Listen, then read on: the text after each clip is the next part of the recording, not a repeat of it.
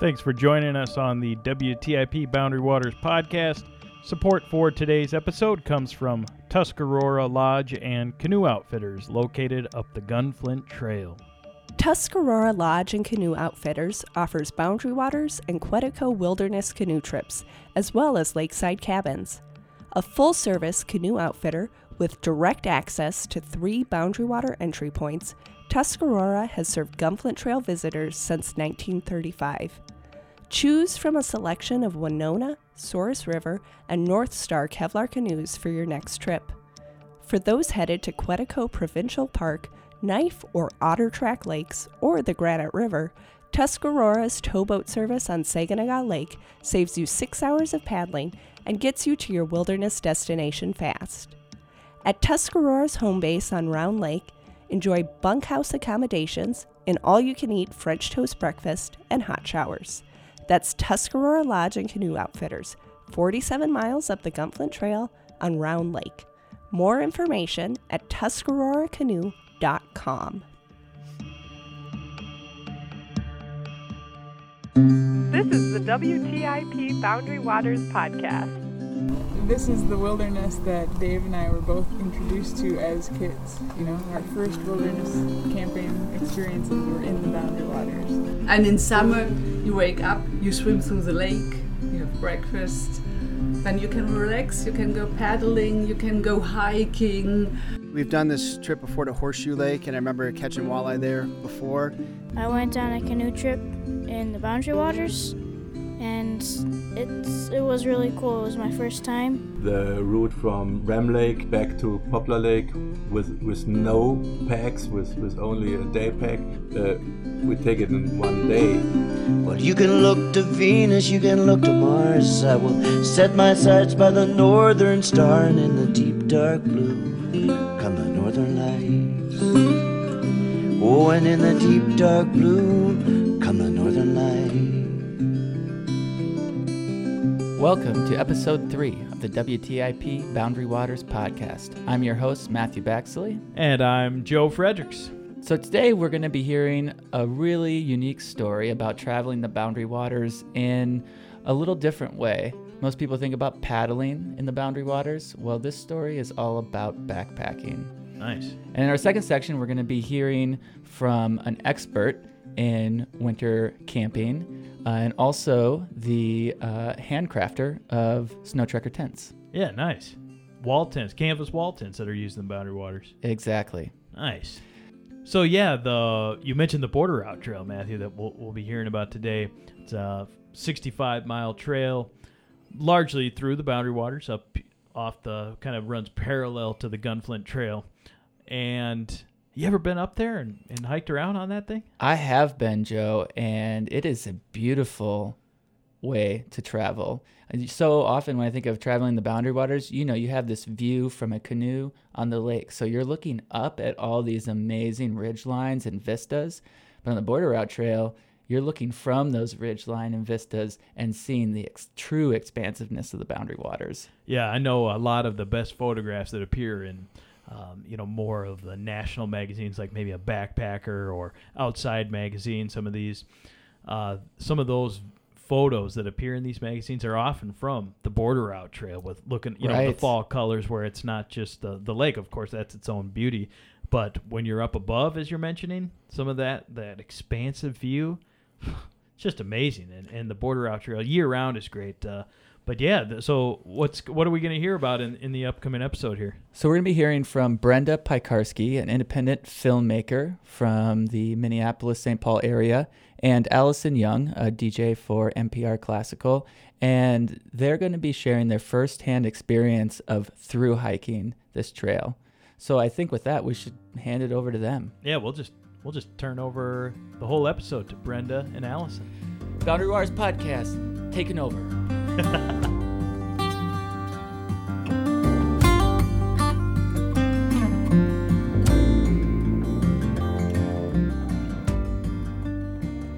there, so I'm Brenda Pikarski, and we are here to talk to you today about the Border Route Trail, and I'm here with my hiking partner. Hiker A, Allison Young. So I've done a ton of through hiking, but this was my first time through hiking with a girlfriend. Yeah. Yes, which I was very honored to be able to go with her. And this was my very first through hike at all. So yeah, I've had a little bit of backpacking experience. I think four short three day things all in Minnesota. Um, but this was my first through hike. So we chose September 2017 to through hike the border route, or is it route? Trail. ah, that's a good question. Guess it depends where you're from. I mean, partially just because I've already done the SHT and it just felt like it was something uh, to extend to that. There weren't as many people there. It's more remote. Um, it's also quieter, which I loved. Yeah, there were definitely a lot of reasons to do it. All of those, um, for sure. The remote, the location, the the the beautiful scenery of the Boundary Waters. Uh, for myself, it was a really good opportunity to get out in some backcountry with a partner that I could rely on and know feel safe getting to the other end of the trail. So that was exciting. Totally, but that remote part kind of uh, was a little bit of a problem because it's way up the Arrowhead Trail Mhm. from Grand Marais, and I just want to like capitalize all caps way up the Grand um, Arrowhead Trail. Mhm. Um, so you have to think about how you're going to get there. And if you're doing a through hike, obviously you're going from one side to the other. So you have to get a shuttle. And my loving husband Yes. shuttled Richard. us. Yay, Richard. So we had a car at the end. Uh, we went from east to west, and then he took us and dropped us off. And actually, I think at the when he dropped us off, he came running out. He's like, "You guys forgot." Oh, he something." did. He come chasing. He came, he came chasing down the trail after us. He was like, "You forgot this." I can't even remember what the item was. It was like uh, the pages that we had ripped out of the book that we didn't use. Okay. Yes. yes. So we actually, when we were planning the trip, actually scheduled time in to drive up to Grand Marais in time to be able to stop and pick up the permit. Ended up spending the night in Grand Marais the night before, which was actually really nice to have that little bit of reprieve and Yeah, connect and so kind of nice get all our stuff together. And then took a half a day on a Monday morning to basically do all the shuttling to drop one car off at the west end and then head over to the east end and get started. So we really only had a half a day of hiking on the first day. Just a couple of general pro tips about the introduction. Um, you need a Boundary Waters permit for sure because you hike through wilderness. Um, and also, a couple of things we packed. We took a Garmin, which um, has a GPS and also has a spot locator beacon, which is kind of nice to have. Um, so it looks, it's a little spendy, but it was fun to have my husband and um, Brenda's son too get to follow us, and they could see the tracking, and it was really kind of fun. Rain gear is absolutely essential. I took my water pump and dromedary um, because some sites are not near water. And that's a really important thing to remember because if you're not near water, you got to carry it all there. And if you only have Mhm. one small container, you have to make a lot of trips. Yeah, and I would also add to that Garmin experience that for me, it was it's always a little unnerving for me to be away from my child for many days in a row without any sort of reception or connection. So I think about mid trip, we ended up messaging and, and checking in, and he was able to message back, and that was a huge peace of mind for myself. Yeah, it was super sweet. Yeah, it was a great it was a great thing to have on the trip. He was kind of like, Why are you writing me? yeah, exactly. He's like, I'm fine, mom. so what happened day one? So we kept a little journal every day. At the end of the day, we would just kind of write down very quickly some of the things that were memorable so that we could basically remember them at the end of the trip. So this was day one cloudy, no rain, rained on drive over, thunder after dark, muddy, lunch at random picnic table, tuna, cheese, chocolate covered almonds. Mmm. So many overlooks, including end of the Superior Hiking Trail. Beautiful! Exclamation point. Running pants, gaiters, boots, sports bra, thin long sleeve, base layer equals good in all caps. Rain pants and hat were too much. Two crazy bridges, huge moose tracks, camped next to Pigeon River, great little landing right next to the rapids, cheesy potatoes with peas and corn for dinner, thanks to Hiker A. Yum! Can't wait for tomorrow, 50 to 60 degrees. It was a really beautiful first day. I mean, we had just kind of like that hanging rain look. And I didn't realize at the end of the Superior Hiking Trail, or I- the beginning, I guess, depending which way you're going, is part of the border route. So we saw like five people going in or something with big backpacks. I thought they were going to be with us the whole time. I was kind of giving them the evil eye, but they were they were going down the Superior Hiking Trail. So we got to this big overlook and it was really beautiful and everyone's taking pictures.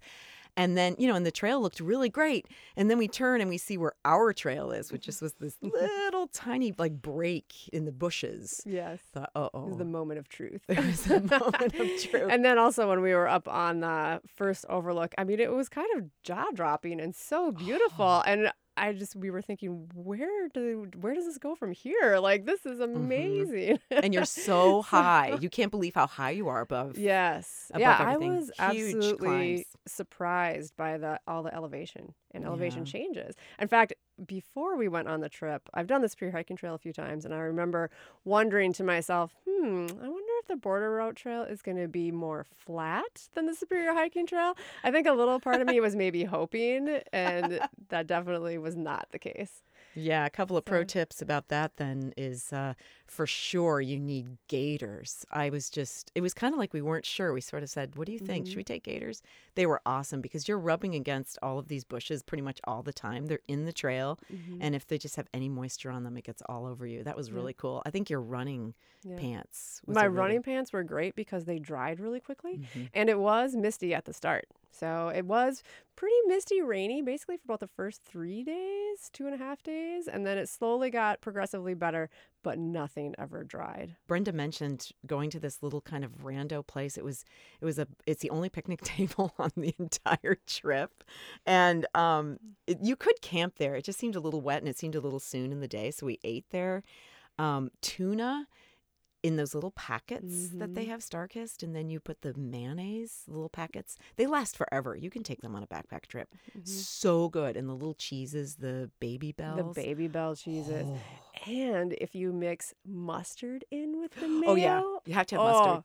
oh, So, so good. You are so hungry on a backpacking trip. There was one other thing I wanted to say, a little pro tip is we saw tons of beautiful fungus, mushrooms, and some of them look like gummy bears. They were so bright and beautiful. And so here's a little pro tip for any backpack trip you take. Take pictures of things you see because you may not see them again. Yeah, exactly. We were passing so many mushrooms that we kept thinking, oh, we're going to be walking by these for the next, I don't know, 60 miles. We have plenty of time to take pictures of these mushrooms. Um, nope. So the first couple days, and, you know, it was a little bit cooler and rainier. So we were kind of more just in go mode. So we didn't take as many pictures thinking we had time. But Huh, Missed yes, as the trail progressed, the the mushrooms started to kind of go away, which was kind of sad. But it was we did get a few pictures, so that was good. Yeah, so that first day we went. I don't know. We what do you think about eight miles? Something like that, yeah, And to we Pigeon actu- River. Yep, and we found a great little camping spot, which actually on the map I believe was a, marked as a potential camping spot, not an actual camping spot. we made it a and camping we spot. made it a camping spot. It wasn't very obvious to say the least, but it was wonderful. It was a little landing next to the rapids, Mm. and it felt very kind of safe and secure. It was down a little hill and nice and flat. Lots of trees to hang our items. So that was the end of day one. Day two. Woke up in the rain, hiked in the rain, soaking wet but fairly warm, feet soaked, cloudy and cool all afternoon. It stopped raining around noon, then misty. Tired after 13 miles, drank all the scotch. the clouds parted just enough to see the moon crescent for a moment. That was quite a day. We're looking at a picture right now of Brenda walking ahead of me, which we kind of were in um, single file because it's such a narrow trail. And she has this like giant pack covering that looks like a, like a hefty garbage bag. It, looked like I was And carrying a hefty garbage bag. swallowed up by all of the trees and the bushes and everything. But you're just cruising along. I mean, we were going up and down and up and down, beautiful, beautiful views, mm. but pretty much nonstop rain Yeah. um, to get us to uh, the portage at Pine Lake. And do you remember stopping at that little dock and we thought, Oh, oh, yeah, forgot about let's that." just find one little dry spot where we can stop and just maybe take our shoes off and dry them out and warm up for a second? No, nothing was No. dry. We were No. sitting on that dock and it was like kind of warped by the ice. Yes. And we were sitting on it and it was just, we had just enough time to sort of jam some food down, but then you started getting cold. I mean, you really had to move on. Yeah. Not a soul though the whole day. Not even at that dock that you mentioned. Yeah, because it was a fishing access area, I believe, and there was a road camping. there Mhm. that you could actually drive to. yeah. Yep. And just a note on the way we were hiking, I for whatever reason I was it, walking in front and Allison was walking behind me. However, that is in no way in relation to our nicknames Hiker A, and I don't think I mentioned mine was Hiker B. So I just wanted to clarify that we have Hiker A and Hiker B, which just uh, nicely fits with our name Allison and Brenda. It just fits right in. Yeah. there was a lot of talking on this trip. I mean, I mentioned at the beginning that this is the first time I've through hiked with a chick, and um, I, I was amazed. I love that I'm a chick. I was amazed how much fun we had. That's kind of why we call it the No Boundaries Waters Trail because, uh, yeah, there was a lot of shared insights into our lives. Yes. so this is the end of day three. Ugh, the bear box failed. Epic. Couldn't get it open. Put stakes through it and eventually cut the top off with a knife. Set us back hours. Late start at 10:35ish. Only went about seven miles this day. First four to five miles were tough, up and down and bushwhacking. Better after Gogebic.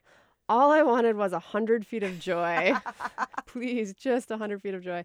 Rained a little, weather improved, and sun came out at campsite. Glorious. Had to walk across the beaver dam. So cool. It was such a cool day. But yeah, we started at like 11 or something because we were Yes.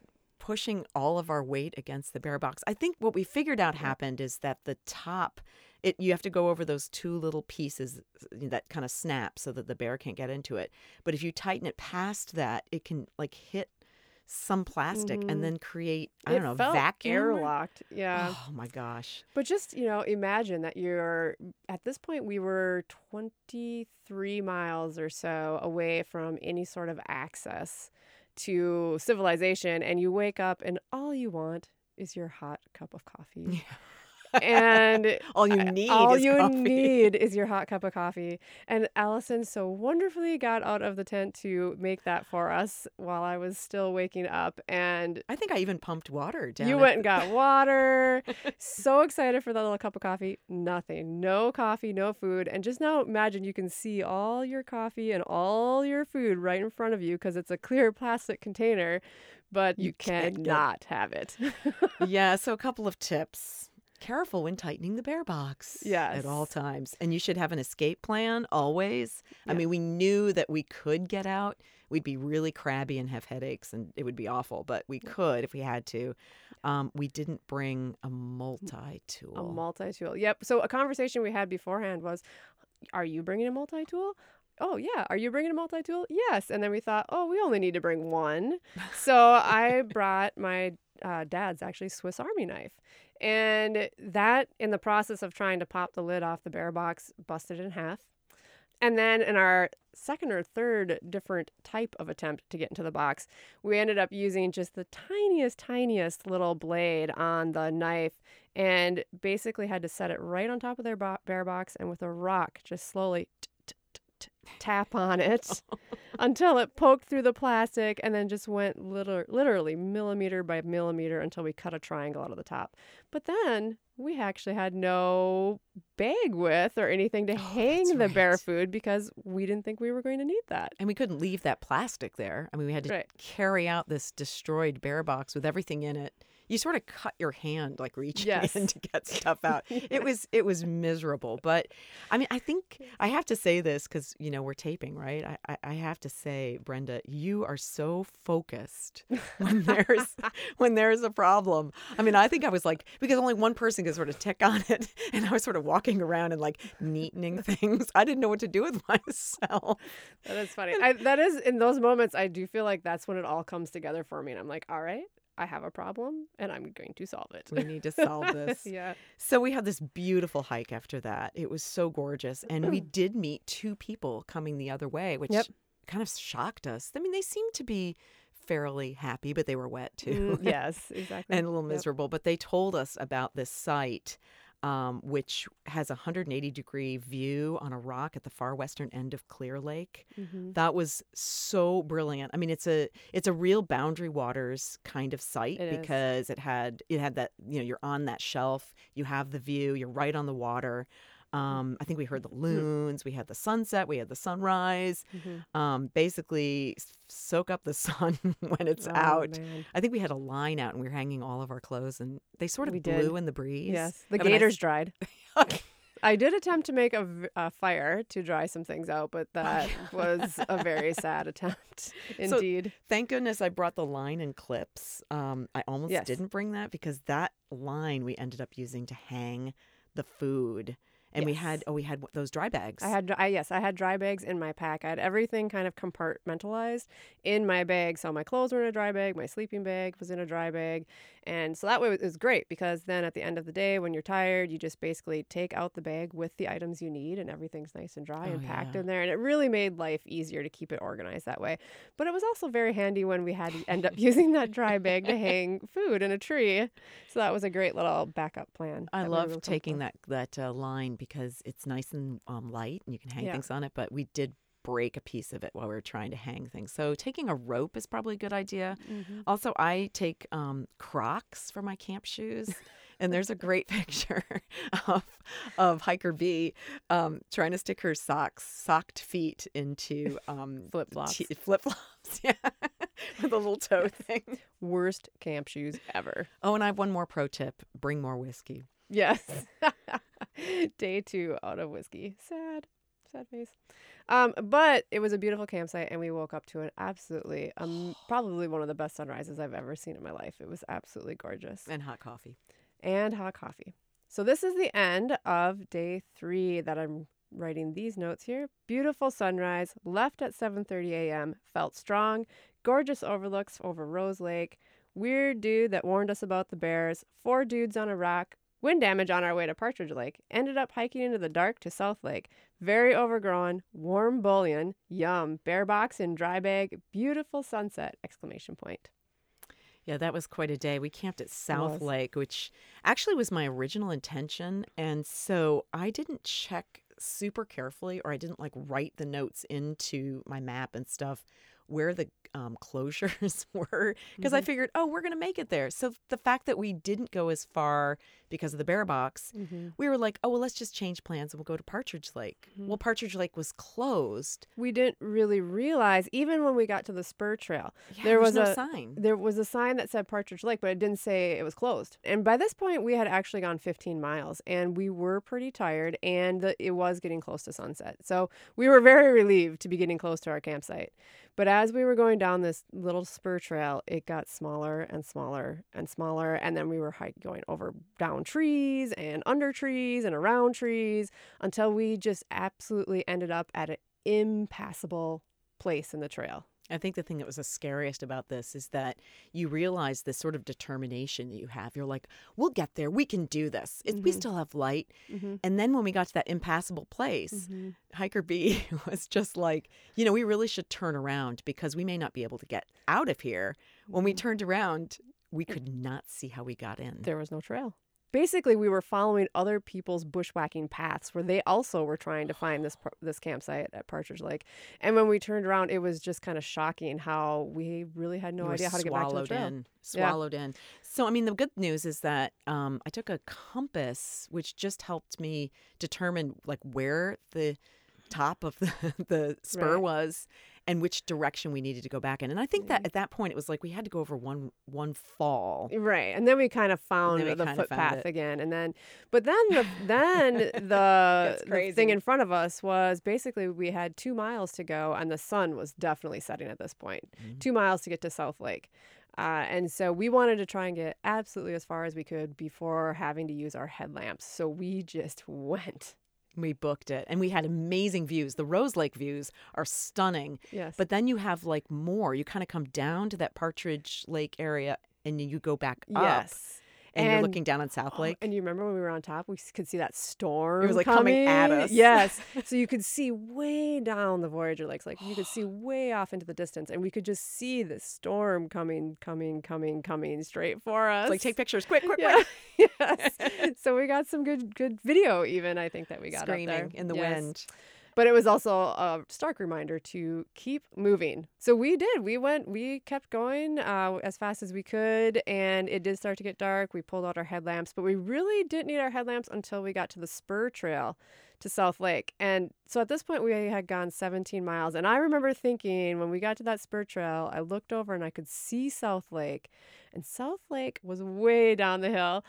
So I was like, oh my goodness, what? It was hundreds of feet below us, and it was all the spasmodic um, thimbleberries. Thimbleberries, yes. And there were campers there who were gracious enough to let us stay. Super nice. I mean, prepare yourself to fall in love with uh, really nice people who have dogs who are lovely. Yes. You know, just a little pro tip about um, the Border Route Trail at this point is that you pretty much can't stealth camp. Yes. It's too rocky, it's too wet, it's too steep. Um, I imagine you could find places somewhere, but the reason we had to like book it from Partridge to uh, to South Lake was that um, we just didn't see anything. It was Mm, uphill. yeah. It was you know. So I mean, I suppose you could have gone on that overlook. I don't know where you'd be in the wind, but Mhm. um, so you you got to know where the where the um, campsites are, and definitely use the website because there actually was. It's the next day. I don't want to give too much away. There's actually another site on Partridge Lake that would have been a Mm. pretty pretty nice site, but we didn't great. know. We thought Yep. that could be closed too. Yep. Just one other note from the end of that day when we got to finally got to our campsite and we were kind of too tired to do a lot of cooking. Hiker A was gracious enough to pull out her bouillon and warm up some bouillon for us. The and that was the best bouillon I've ever had in my life. it's It's so good. And also just uh, along the lines of food in general, Hiker A did an amazing job prior to the trip dehydrating all of our dinners. Yeah. Which was wonderful. I kind of get into it. I like to stir fry food and um, and then just put it on the trays just as it is, and and uh, just dry it out and then um, pack it in vacuum seal and take them with. And they just they work really really well. Um, you you only have to boil them and then you kind of set them in a cozy, Mhm. and they're ready pretty quick. That Mhm. bouillon's really special. I got it at the at the co-op. Oh, it's a savior. yeah, that was really great because it's like salty and it was Yeah, warm. warm. It was everything you needed. Yep. So oats, bars, and coffee for breakfast, tuna for lunch, and amazing dehydrated meals for dinner. Yeah, it's good stuff. So the next day, Friday, South Lake to Loon Lake. Took wrong turn to West Camp on Partridge. Extra two miles hard. Beautiful through Ham Lake Fire Area. Sentinels, Thimbleberry, spasmodic. Bushwhack, long, hard, and fast to catch sunset at Overlook. Bridal Falls, Trail Angels, wooden bench on Loon Lake, seeking Loon Lake campsite in the dark, running. I'd have to say right here that if I haven't mentioned it yet, you've got to have walking sticks Oh, yes. hike. I mean, I've hiked all over the world and I use walking sticks. I mean, not just because of age, but like, you know, to to find your your balance and everything. And actually the first time I um, realized I have to have them on a hike was on the Superior Hiking Trail. Mhm. It's not really like you're hiking up huge mountains, but it's super steep when you're hiking and you can Mhm. really wipe out and they're wet. and muddy and rocky Yeah. and and along those lines also you definitely want hiking boots with good ankle support yeah, I wouldn't wear sneakers in there with No. all those rocks. yeah and a lot of it we couldn't actually see the trail very clearly at all because it was hidden by the spasmodic thimbleberries so a lot of it you're just pushing forward without really seeing the actual ground you can kind of tell where there's a trail through the woods but you can't necessarily see all the rocks Mhm. underneath the leaves So we were at the Ham Lake area. It's actually not Ham Lake, it's the Ham Lake Fire area. Mhm. Destroyed a lot of uh, trees, and it, you know, there's there's some good things that come out of a situation like that. It cleared the brush so you can see everything. It was my favorite Yeah. place to be. It was really beautiful. It was very different than the rest of the trail. And I have one picture of hiker A, and she's kind of a little dot in this vast scenery. And you could see the lakes just go on and on and on. You could see down the whole chain of lakes. It was just really beautiful. We loved coming through there. We spent a lot of time, but we couldn't find anywhere to stealth camp. You probably could set your tent up, maybe find a flat enough spot, mm-hmm. but you're super far from water in there. Actually, one favorite thing about that particular area for me were the colors. Oh yeah. I felt like they It's were a little bit more subdued, very fall. Yeah, I call there's maroons and golds and Mhm. yeah. You use this term sentinels, and those were the big uh, trunks from left over from the fire, and that were just kind of standing there. Mhm, like Yeah, it was a really special place. Mhm. So, just a couple of tips: bring lots of Ziplocs. That was really smart of you to do that. You had some packing things, but Yeah, um, I would definitely bring those. Pack everything in little bags. Kept everything dry. I have hiking mittens that I got that are made of eVent material. It's the same thing that they use rather than um, Gore-Tex. It's another kind of material like that for Mhm. um, for staying dry. Um, bring a trowel in case the vault is crunched. Mhm. That's coming up. Um, but enjoy every minute of it. That was a really, really pretty place. We Mhm. um, tried to catch the sunset.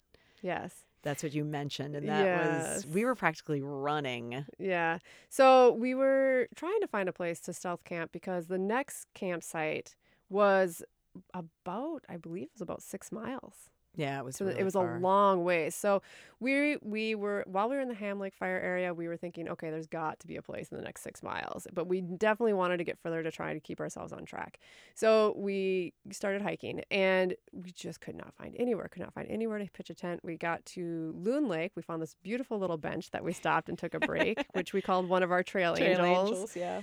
And then we could see that coming up ahead were several overlooks. So we were thought we thought, oh, wouldn't it be lovely if we could get up to the overlook and pitch a tent there for the night? So we started hiking to these overlooks, and you could tell, you could see through the trees that there was mm. this Magenta. just beautiful, amazing sunset happening, and we got excited. so we started we started going faster, basically running. Uh, it, it for me it was absolutely amazing how we could move our bodies through the woods and over the trees and rocks and and be so fast when you mentally just were on task. You Right, know? right. We were determined. We, were just determined. It was just sheer determination. And we found a lot of like there was a huge uh, tree that was like all across the trail. Uh, I mean, Yeah. it was it was the long long ways in the trail. The only way to to walk the trail was to actually get on top of it. It- Yeah. That was that was incredible. And every time you would get to these overlooks, they actually weren't quite looking west. They were sort of looking Yes. north. They were like, no, they need to be further out. Yeah, so they were all kind of facing the wrong direction, and they really they were not even close to as open with a vista as the other overlooks we were at. And there was no place to pitch a tent. So every time we got to one, we actually weren't sure if we were at an overlook. And then we just kept pushing further. And it probably was about an hour and a half of chasing the sunset. Yeah. And uh, we There wasn't any talking at that point. no, there was no talking. It was just move. And we finally got to an overlook that was facing the right direction. And we were actually pretty much at the end of Gunflint Lake. You could see the lodges and the resorts, the little lights on the lake. And we caught just the very last glimpse. And uh, so there we stopped. We took a little break. We had a little bit of food, but then it was dark. And we had to find the campsite. Now, now we were close enough. We thought, okay, we need to push forward and just find this campsite, which probably we're probably about a mile to two miles out from it. Yeah. Um, and it was a little weird in there because Mhm. the trails got kind of strange because there were so many more ski trails. There was all the cross country ski trails, which made it confusing because you know we've been on this tiny little foot trail, and now suddenly we're dealing with wide trails, and Mhm. we're not really sure what's what, and it's dark. And it was kind of raining a little and tiny kind of misty. bit. Yep. Yeah. And we're tired. you know. So we did make it to Loon Lake. Uh, we did find that fairly easy. I think we ended up actually kind of walking down the road a little bit to get there. And then it took us a while to actually still find the campsite. we thought we'd passed it. Right. We went back and then we were like, no, we haven't gone Go far, far enough. enough. Yes. But it turned out to be beautiful. It was another Yes. kind of boundary waters, perfect ledge. It was gorgeous. Yep. And so that is where we spent our last night, and we woke up to another really wonderful sunrise. Saw a wolf track. Yep, we saw wolf tracks. We and this is where the latrine had been crushed by a tree. But you remember the next day the, the kids came to clean up and Yeah. and we were like, oh my gosh, all of a sudden we saw like 25 kids. Were they from the U of M? Yeah, I think so. Okay. Yeah, and we great. said, "Oh, there's a latrine crushed in there," and they all looked. They all kind of perked up. Like they were excited. We've got some work to do. Bring out the Yep. saws. So then at this point, we had about eight miles left, and man, it felt like clear sailing. It was all big, wide cross country ski trails, Sunny skies. sunny skies. We were hiking along. I, one thing that was a little bit um, unnerving on that last day is it was hunting season. Yeah, that's right. I brought an orange cap. right and so there were you know there were people out hunting and which which is completely fine it just we wanted to make sure that we were visible where we were and so we had to pull all, all our orange and tied it onto us and just talked really loud we got to magnetic rock and it was kind of funny because we were just talking talking talking and all of a sudden i turned around and there was this huge rock and it was like holy bleep. Where are Lots of bleeped out words here. Yes. and, uh, you know, but very joyous because it basically meant we were at the end of the trail. And then suddenly we realize, oh, there is 10 people standing right here, all looking at us. It was pretty funny. Yeah, they were so nice, and they were they were sort of shocked by what we had done. We said how far we'd walked, and they Yeah. well they sort of thought you just walked like today. Yes, because they just had walked a mile up from the parking lot. So they figured, oh, you just came from the other side. And we're like, yes, 67 miles or something from the other side. And we were a little loopy by this point. Oh, We yeah. were kind of. oh, yeah. I think there's a video of us taking uh, my compass and putting it against the magnetic rock. It is indeed a magnetic rock, spinning and spinning. Yes. But it was really fun because they kind of, we, we, we were sort of following them out and they were Mm-hmm. ahead of us and then behind us. And Mhm. when we finally got out, they applauded. Yeah. At the parking was- lot. That was pretty wonderful. I had a little tear in my eye. I was pretty happy to have done it and done the first through hike, and it was a success. Super cool. It's shortish through hike, but it has every single element of a multi-week hike. I mean, we had some problems. You had to make sure you had enough food. You had the, you know, the factor of being um, really remote and having to figure out all the things you need to do to get there and be picked up at the end and all Mhm, that. mhm. And you know, friends really make it better. I really loved our talks. Yeah, for sure, absolutely. You know, just a couple of um, notes. I have the, you know, the 10 essentials of the stuff you should always carry. I kind of put them in a little um, game so I could remember them. I don't know if it really works, but um, you have to have habitation with you, which means you got to have something like a tent or, or a bivy or something to, you know, sleep in and protect you from the elements. You have to have insulation. You got to have clothes to wear, um, stay dry, to stay warm. Uh, this is even on a day hike, right? You should have something to make sure that you can uh, keep your heat inside. Nutrition, you got to have food, hydration, some way to get the water, whether you take pills or a pump or something uh, to keep it clean. I would not ever uh, depend on being able to boil your water. It just takes too long to get any of the microbes out. Um, navigation, we took uh, maps and a compass and my Garmin. It's kind of a lot, little overkill, but we needed all of them. Uh, reparation, some way to repair things if they get damaged or ripped or, or broken. Uh, medication, you know, in case you get diarrhea, headache, whatever. Protection from the sun, hat. Illumination, light, and incineration, a way to make fire. So those are the 10 essentials. And a lot of people have asked us, like, how much do your, does your pack weigh? Of course, you weigh out. Haha, no pun intended. Pun is intended. You weigh out, like, how much you want to spend if you want to get hyper light or ultralight. It's very, very expensive to do that. I have some things that are and some things that are not. My water pump is not hyper light, um, but it's always worked for me like for 25 years, maybe more than that. So I just have, I haven't replaced it. Um, so I try to keep my packed weight, which doesn't include water or food, below 20 pounds. And then um, depends on if you're taking that big bear box full of Mm, yes. full of cheese Yeah, and which takes up a lot of space. Takes up a lot of space. Takes up a, a lot of weight. Um, but I think we were pretty light. We were definitely Mhm. below 30 pounds for Mhm. sure. Do you remember that pack I had with the straps on the side? This is something to watch for when you're buying bags. I had a bag that instead of it having buckles that latched on the side, it had straps that I was not Oh, able to undo.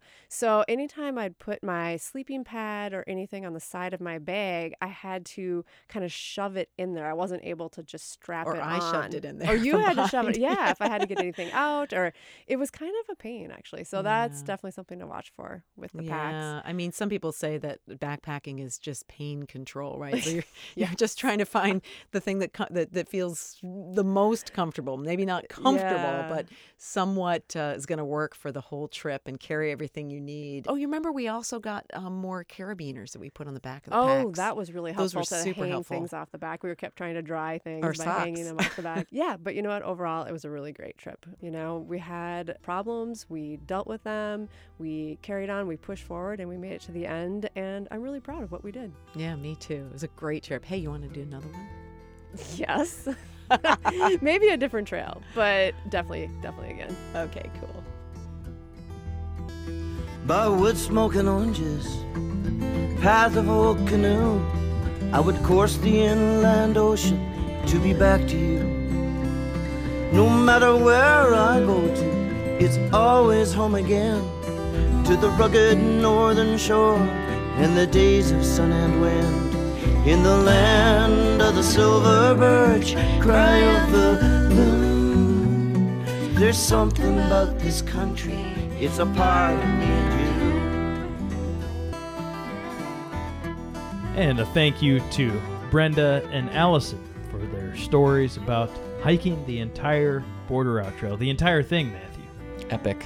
it is epic. And inspiring. Yeah, and, a- and they did a great job uh, sharing their stories, and um, really appreciative to them for contributing to the WTIP Boundary Waters podcast. Uh, really enjoyed that story. And what's coming up in the rest of the episode here, next part? Well, last episode, people got to hear our experience winter camping in the Boundary Waters. You and I, Joe, uh, we described that. Well, as you know, we thought it would be nice to hear from an expert on this subject and somewhat of a historian, even. So we're about to hear from Dwayne Lottig, who, along with his wife Margot, have been crafting their own canvas wall tents found in use from the BWCA to the Arctic regions of Scandinavia. Wait, the are you talking the snow trekker tent that we used in episode two, where we went into Winchell Lake? One and the same. Nice. Uh, the the same trip where it was 31 below zero when we started. Exactly. Yeah. Still remember. Oh, I remember it. remember that trip. Yeah, well, it, you know, it turns out that these these folks are avid canoeists and winter enthusiasts, so the perfect people to uh, to share seasoned life experience with us. So we're about to pick up uh, the conversation as Dwayne discusses the uniqueness of winter camping. So let's join him.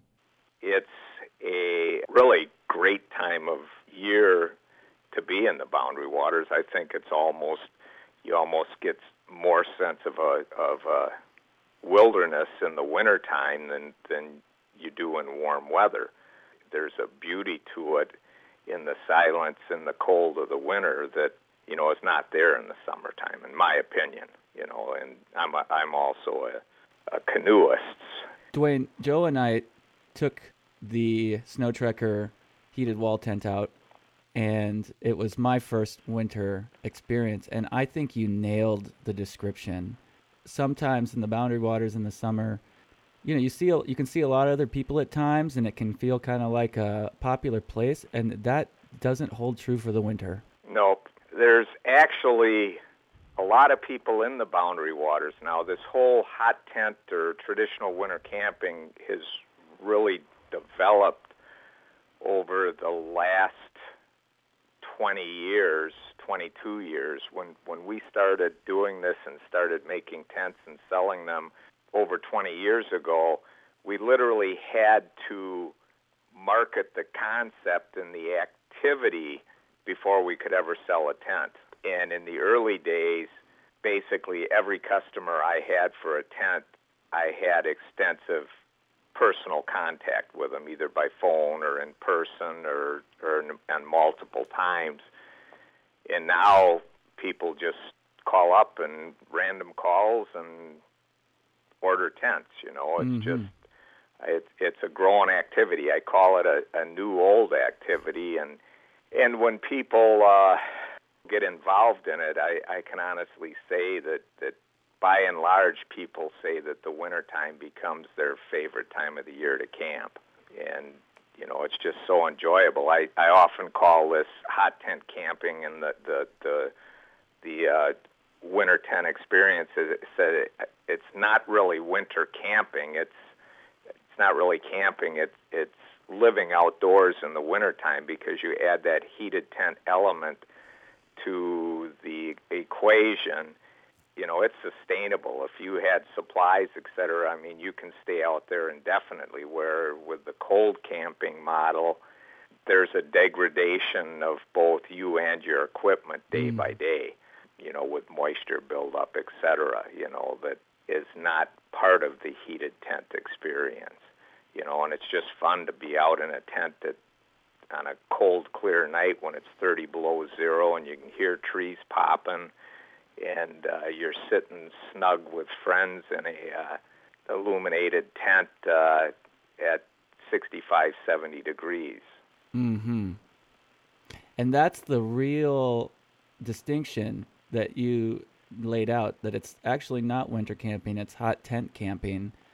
And Yep. that and that's I think that's an important distinction. That it's almost like you have a portable uh, cabin. It is, and you know, people do it in different modes. With some doing it the minimalist route of you know the heated structure, but minimalist, and many people go into the boundary waters and do it in a base camp mode where they'll pull into a location, set up that camp as a base of operation, so to speak, and then day trip, whether it's fishing or skiing or snowshoeing from that position, uh, location, but they come back to that same location Mm-hmm. so they they don't tear down camp every day and reset camp like people do that are are kind of using the uh, canoe tripping model, you know, where Mm-hmm. you set a camp, you tear it down, you travel by snowshoe for the day, you set up a new camp. Next morning, you tear it down, pack up, travel by snowshoe for the day, and make a route like you do canoeing, where some people will just base camp. And generally speaking, when people base camp, they will pack a little bit heavier and pack a little more luxurious for, you know, the creature comforts of camp, maybe including cots into the mix and a little bit larger tent and, you know, even some camp chairs or something just to make life a little more luxurious. One stark thing that stuck out to me was the the contrast between the winter elements outside of the tent and the warmth and comfort inside the tent. I wonder if you can speak to your experience of that. It's amazing that a layer of fabric less than uh, a sixteenth of an inch thick can make the difference between 70 degrees inside the tent and 30 below outside the tent. You know, and it's just a matter of having a stove that has enough BTU power to to overcome that. And there's different size stoves, and they're trail stoves, and they're still, depending on money you want to spend, you can, you can buy titanium stoves that are ultralight or sheet steel stoves. When you're out there in that kind of weather, in a remote location, as you said before, it's almost like a portable cabin. You you really feel like you have a home.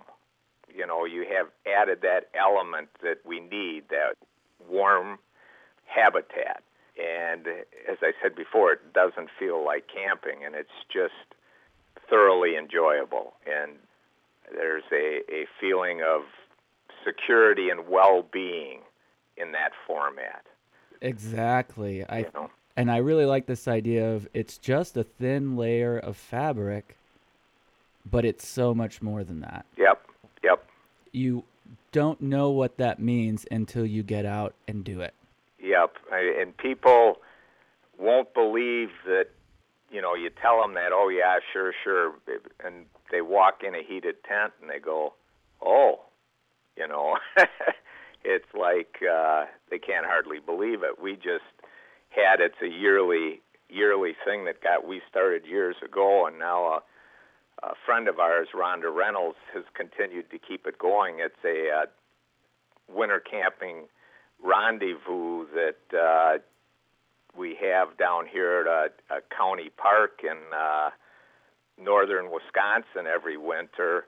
We get we had 21 tents there this past weekend, and there were people that had come in from uh, Indiana and Iowa, and obviously Minnesota, Wisconsin. There might even be some people there from Illinois. But people come back every year, and there's friendships established around this activity. I mean, it's conducive to uh, friendship and relationships, and and it's it's hard to explain. It's just it's just a different experience. You know, and I think that's something that anybody who has experienced the boundary waters eh, on on a trip, no matter the time of year, understands that sense of camaraderie and community. Yep. You know, and anybody listening to this podcast is going to understand that too because those of us that love you know the wilderness and we share these passions, we make up our own sort of extended community. You know, the- Yes. the, same way that it brought you and I together for this interview. Um, there's something really tangible about that that people who haven't had those experiences don't understand. Yes, yes, and and I would add one thing more, and and I feel I can say this from a a, a point of, of knowledge because over the years, wife Margot, myself, and then my young boys and stuff, now they're all grown, but we've traveled literally hundreds and hundreds of miles by canoe, that that camaraderie aspect is amplified in this cold camping aspect because I think being brought together inside the, the space of that heated tent puts an added intimacy and closeness to the group that uh, I don't know that's different if you know what I mean. I know exactly what you mean, Dwayne. That's something that you know, since you are so experienced from that standpoint, what would be your advice for uh, people who are, you know, they're going to listen to this and maybe the, you know, maybe we'll sell them on the idea that this is an amazing added intimacy experience. Maybe they want to go with the family. Uh, maybe they want to, you know, father, son, mother, daughter sort of thing. How should they go about planning something like this? Well, if my recommendations is if they know anybody does this, see if they can, would take them out or even just set the tent up out in their ba- you know get a tent set it up out in their backyard if they're a family and you know just camp out in the backyard you get the still you get the same sense out in your backyard you know of of staying in a heated tent and that's even fun. Try something like that. There's several businesses and that cater to the boundary waters that rent our tents and the gear to go out um, and people can start by trying to rent some gear. There's books available on the activity if people don't have any knowledge that uh, they can get a hold of. There's a new one out called Winter Camping by a, a Canadian by the name of Kevin Callan, who's called the ha- Happy Camper up in Canada. He's yeah, it's called Winter Camping, and Mhm. it just came out this fall. And there's an old one that I think you can still get on, in print by one of the people that started the movement to this type of camping, a, a gentleman by the name of Garrett Conover from uh, Maine. He was a Maine guide, and he and his former wife wrote a book 20 some years ago called Snowwalker's Companion, which is a classic. And those two books are a great help. Also, for a learning aspect, I don't know if you've ever heard of it, but this coming year will be the 20th anniversary. It's called the Winter Camping Midwest Winter Camping Symposium. Myself and another business, we started it. It's always the last weekend in October. And last year there was over 240 attendees, I think, and probably at 70 to 100 tents. And they draw people from last year. There were people from British Columbia, Alberta.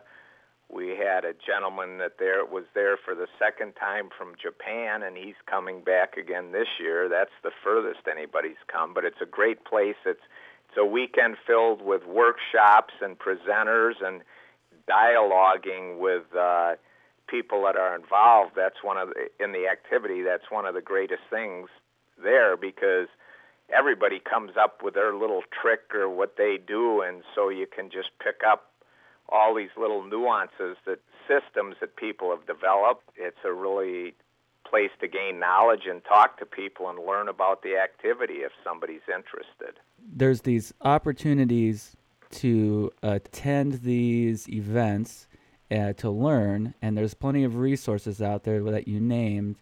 All those things are available to people who want to maybe visit the boundary waters in this new way that you've been telling us Yep. about today.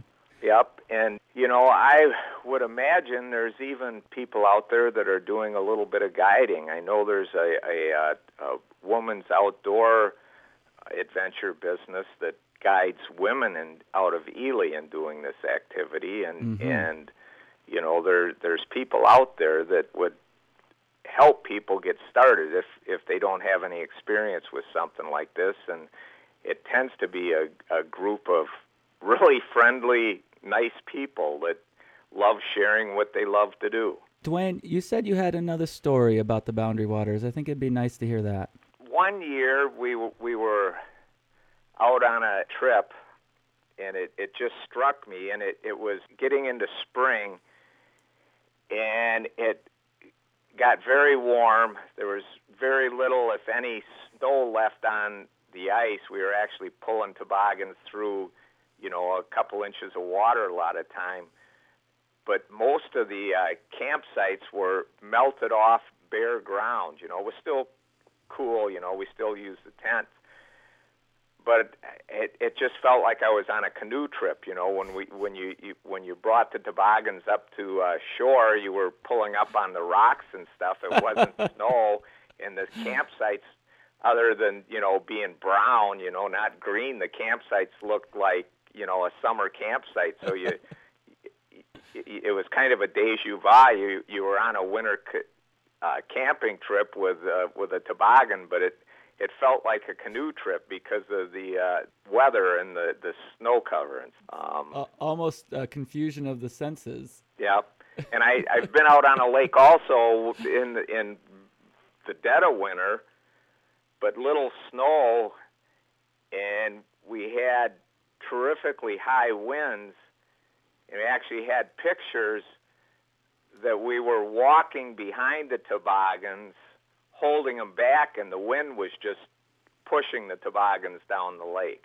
So you you can experience uh, many things out there, and you know we have the the ones of you know seeing wolf across lake and stuff, of course, and that's always mm. fantastic, and and meeting people on the trail, you know, and in the day when there was very few people on the trail, and you still, I talk to people. There's lots of people out, and I say, well, did you see many people? And not really, you know. So there's a lot of people doing it, but there's also a sense of isolation out there now that you're not going to get in the uh, the summer season. Mm-hmm. Dwayne, I'm so grateful that to have your experiences and your stories and your advice for this uh, episode of the podcast, and want to make sure everybody knows that if they would like to uh, learn more about anything that you talked about today, that they can find you by simply going to your website. Yes, they can. They can search us out on our on our our web page, uh, Snow Trekker Tents. If they just Google Snow Trekker Tents, they'll find us. And they're more than welcome to call me and contact me with with questions, or if they want to chat, I'm I'm I'm more than happy to visit with people. We're on Facebook and Instagram. Lots of people share pictures and, and brief stories of, of camping trips. And if, if you start Googling this activity, there's just a wealth of YouTube videos and stuff out there on YouTube. And I just tell people if they haven't liked winter because of the cold, to try getting out, it, it'll change their mind. Or if they do like the winter, this will be an activity that they love. Well, I think that wraps it up really well. Um, I'd really like to thank you, Dwayne Lottig, for your participation. Snow Trekker Tents out of Solon Springs, Wisconsin. Thank you very much, Matthew.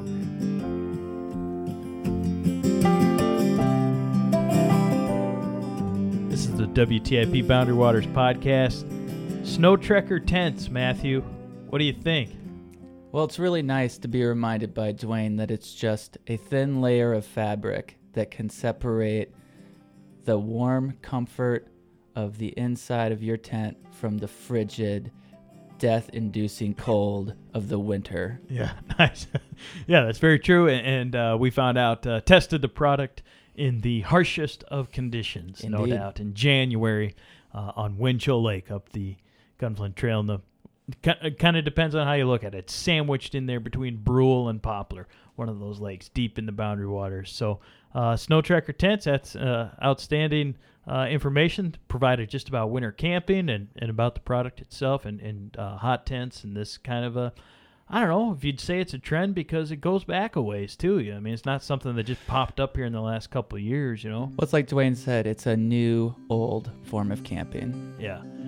Well, I think that just about does it for episode three here on the Boundary Waters podcast. We want to make sure and say thanks to Brenda and Allison for their story about the Border Route Trail and their accomplishment, hiking the entire 65 mile Border Route Trail in 2017. And of course, we want to thank Dwayne and Snow Trekker Tents and, and your interview there, Matthew. And we also want to thank our sponsor today, Tuscarora Lodge and Canoe Outfitters, located up the Gunflint Trail. I think that just about does episode three, WTIP Boundary Waters Podcast. I'm Joe Friedrichs. And I'm Matthew Baxley. Thank you for joining us. See you next time. See you next time. Thank you to all of you who have subscribed to the podcast and all of you have sent us emails and given us feedback. You can get updates on the podcast by subscribing to us on iTunes, or you can also find us on SoundCloud or the WTIP website. We really couldn't make this happen without you, and for that, we are so grateful. We'll see you next time. I just sing when I paddle canoe, feeling not thinking if the strokes are true. We're gonna get through to the other side. Out in the night, the waves beat the shore. You can hear 'em pounding, you can hear 'em roar. Oh, roll me, rock